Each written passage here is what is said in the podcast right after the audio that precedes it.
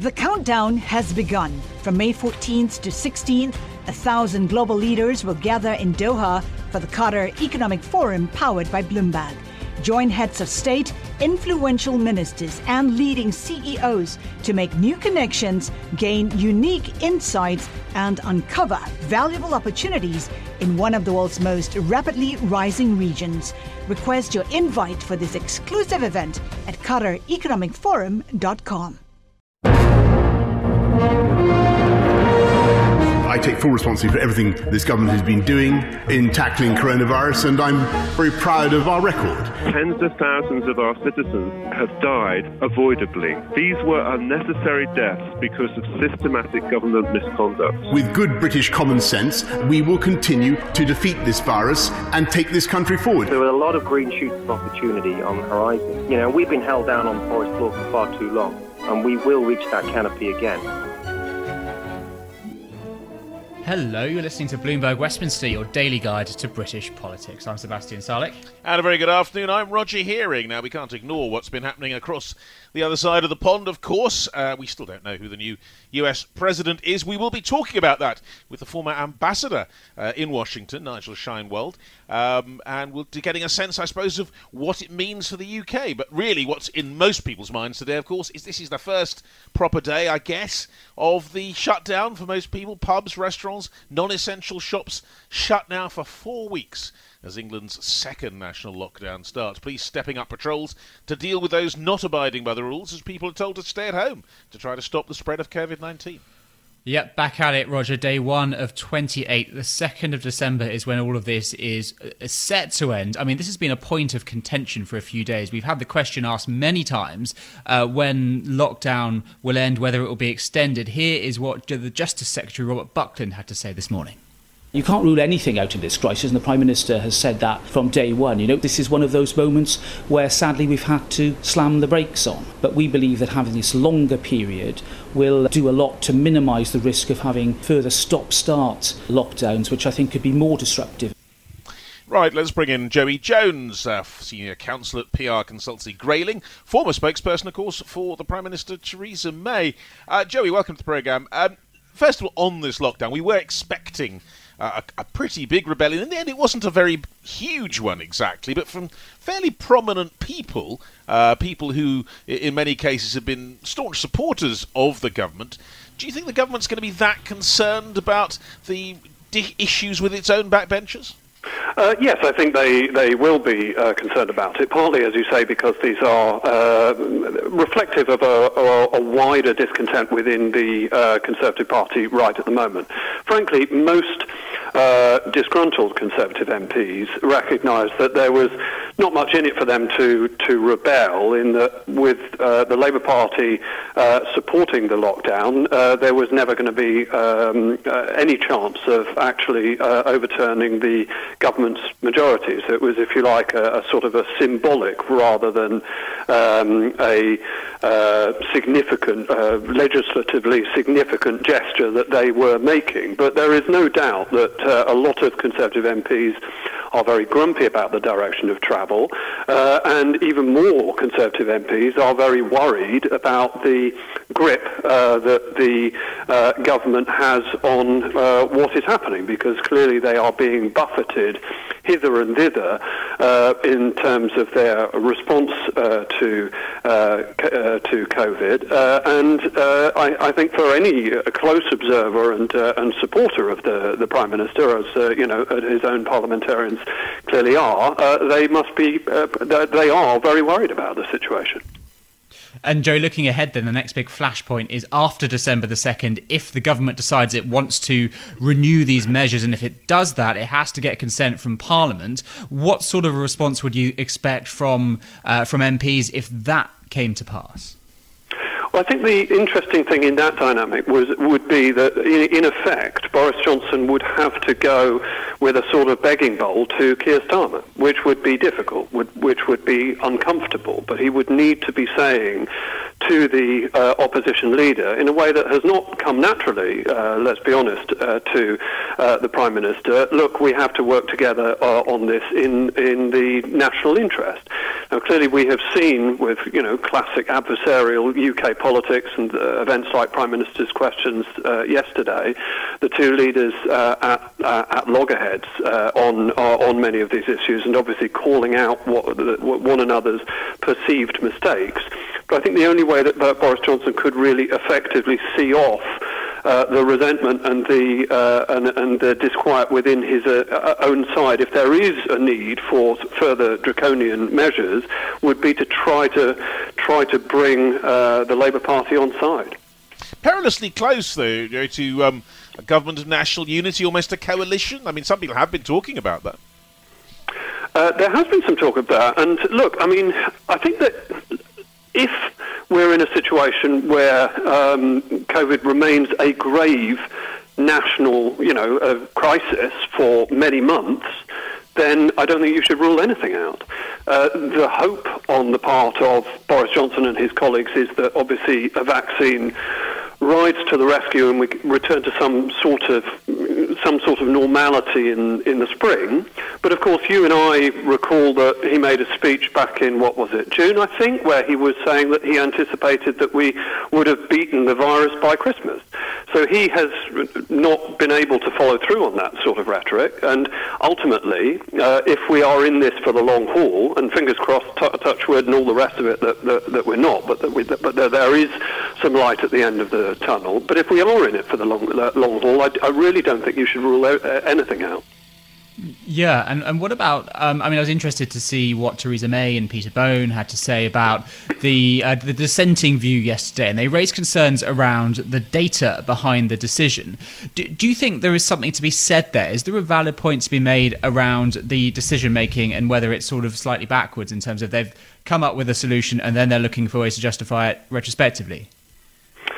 Um, I, I think that, uh, that clearly there is, it's very complex data, uh, and yet there are times where uh, we see the government imposing specific measures that just seem to fly in the face of uh, our own uh, sort of day-to-day experience. I mean, take for example, you know, like the hospitality industry, which is bearing the brunt of a lot of the most draconian uh, restrictions. I think that many of us, when we go out, you know, to a, a pub or a restaurant or a cafe or whatever, we see that they have gone to incredible lengths to try to make it a, a safe environment, and indeed it does feel like a, a, safe environment. So I think that one wonders, you know, where is the, what is the specific scientific rationale rationale behind that. And I think that the government has not adequately communicated in the round some of the scientific reasoning behind uh, behind the complex decisions that they're taking. Having said that,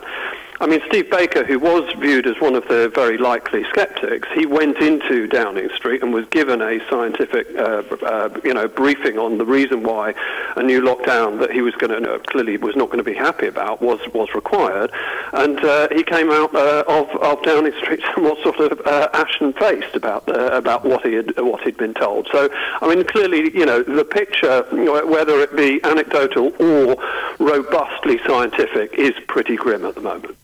Now, I'm sure, as I have, you've noticed, uh, Joey, that the overlap between people like certainly Peter Bone, not Theresa May, obviously, um, but but but uh, Baker and various others. In the group most opposed, it seems, to what the government is doing, is also the same group that is the hardest of hard Brexiteers historically. We are moving into an interesting moment regarding Brexit. Do you see kind of overlapping of all this in a way as we move into the final, clearly very difficult stages of the Brexit negotiations? Well, Nigel Farage does, doesn't he? Because he's, uh, you know, he's tilting his own, you know, party towards being a, a sort of, or he's trying to create a sort of anti-lockdown uh, movement. Uh, I think that where there is an overlap uh, ideologically, uh, is not so much on on Brexit, but on the sort of libertarian um, ideology that many of those, uh, the, the, a good chunk of the sort of firm Brexiteers uh, hold to, uh, and, and and indeed, you know, in many respects that, that Nigel Farage shares uh, as well. So it's it, it is, you know, you, you're you're right. There definitely is an overlap uh, there, but I don't think it's based on uh, opposition to Brussels as as such or a desire to cling to, you know, UK uh, sovereignty, but about some of the other shared values uh, within that particular cohort. It's so interesting to see how these uh, opposition groups to the Prime Minister are splintered. Definitely a piece in that. Um, Joe, I've got to continue asking you about, about, Brexit. We've got negotiators breaking them with no signs of progress. Uh, should we be concerned now? What are we, the 5th of November? We, we know we need something by the middle of the month? We should be concerned, and I'm sure we are concerned uh, uh, about it. Uh, and it still feels, you know, as though it's the same. It's the same issues. I have always felt, though, as I'm sure you know, many observers of the process uh, would that you know it's all it's either all going to move at once or it's not. Um, and uh, you know, to, to, be frank, we know that uh, it's going to take political investment and engagement at the top level. Uh, and Boris Johnson has been just a bit preoccupied this week. I mean, he couldn't go along. For example, he said he, d- he couldn't make it along to the CBI conference for his regular slot on the on the, on Monday morning because he just had too much on his plate with the uh, with the lockdown restrictions that, and uh, the parliamentary statement that he was due to make uh, in the afternoon. So it's not entirely surprising uh, that some of that, you know, top-level political uh, engagement and, and investment has been lacking. But at some point, they're going to have to make a choice. Are they going to go for it, or are they going to walk away? Joey, talking of choices, and very briefly, if you would, because running out of time, would you be advising Boris Johnson to pick up the phone to Joe Biden right now? Uh, I think Joe Biden probably has more things to do than uh, answer um, uh, uh answer foreign leaders. But at some point, clearly, if, if he becomes prime minister, then uh, they will be flooding in. And you know what it's like. You remember there's always a race. Who's the first foreign leader that Joe Biden speaks to? And of course, it may may well not be Boris Johnson, and people will read all sorts of things uh, into that, as I'm sure your your next guest will will know better than I do.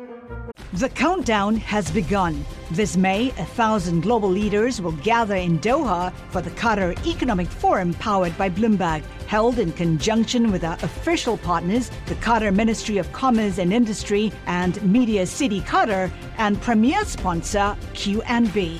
Join heads of state, influential ministers, and leading CEOs to make new connections and gain unique insights. Learn more at QatarEconomicForum.com.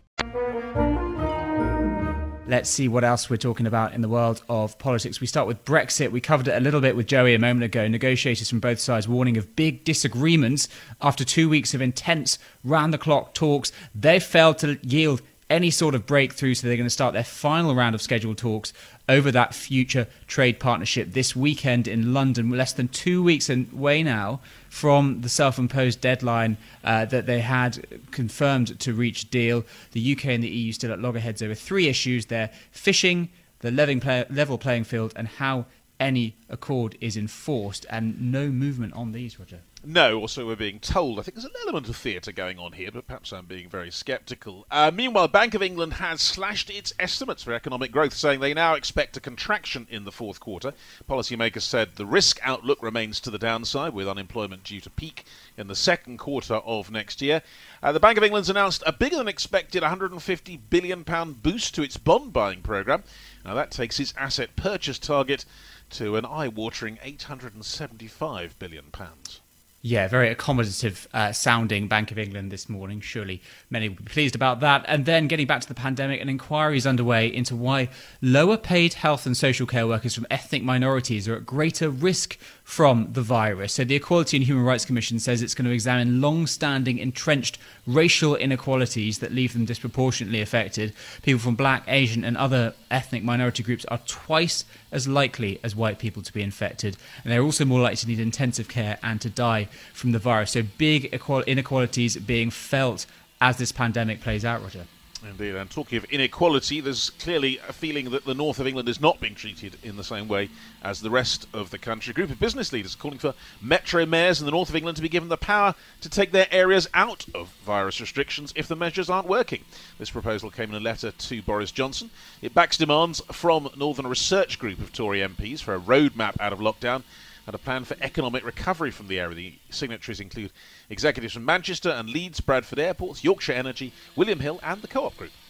Yeah, I'm sure Boris Johnson would be delighted to see that the, the tussling goes on between Westminster and the North, a politically sensitive area for him, given the manifesto he stood on back in 2019. But let's leave Westminster, let's head west and talk about the US. The election is on the brink of coming to an end. Joe Biden uh, set to take the White House, it seems, after he won Michigan and Wisconsin, but the race is far from settled after the president's team opened legal fights to stop vote counting in at least two states. So the British government has been very careful to avoid any sign of taking sides or commenting. We heard from the Justice Secretary Robert Buckland, who said that he hopes any res- resolution is swift. So for more on all of this, we're pleased to be joined by Sir Nigel Sheinwald, the former UK ambassador to the US. Uh, Sir Nigel, I'm keen, first of all, just to get your take on everything we've seen so far. Much closer than many expected this vote. Does that tally with, with what you were seeing? No, absolutely. It, it's much closer than expected.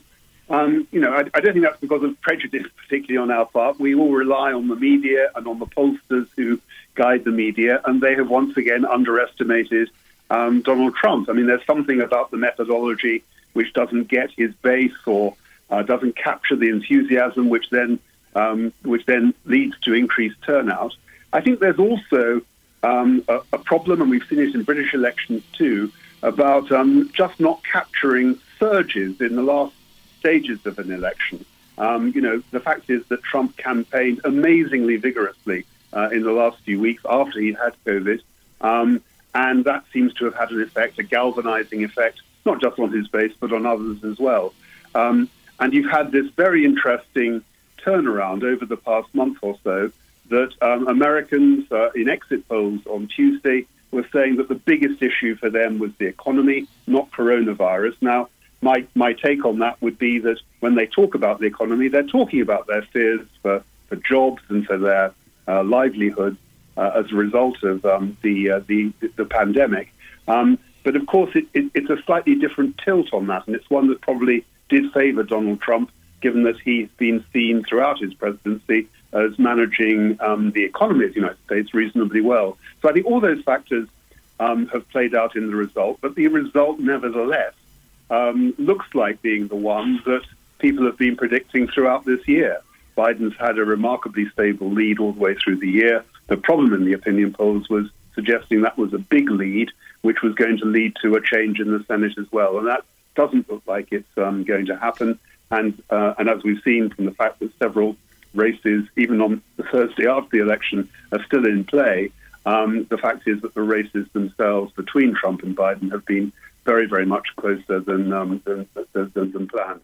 And that, and that indeed that the main race, of course, is still in play right as we speak, even though there are indications. And one of the issues I think that a lot of people we've been speaking to are concerned about is the reaction of Donald Trump to this position. That he seems to be encouraging his supporters to believe that this is a fraud, that this is uh, uh, not an election that in fact should be respected as to its result.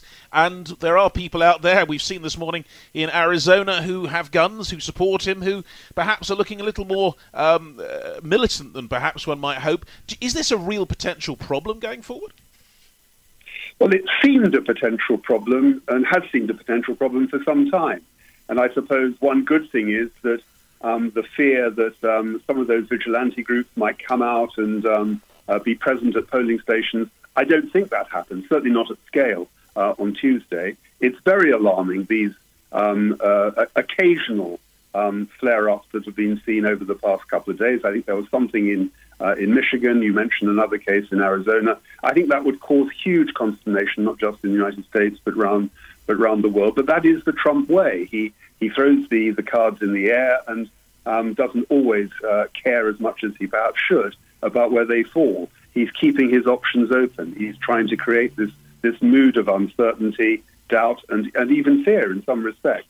Um, so I, um, but this is his way, and uh, it, it's not the way I think that most politicians would behave. They would have a respect for the um, for the normal constitutional um, practices, um, but he is obviously trying to trying to hang on. Uh, I think that um, I've listened to a lot of American lawyers on the airwaves over the past 24 hours.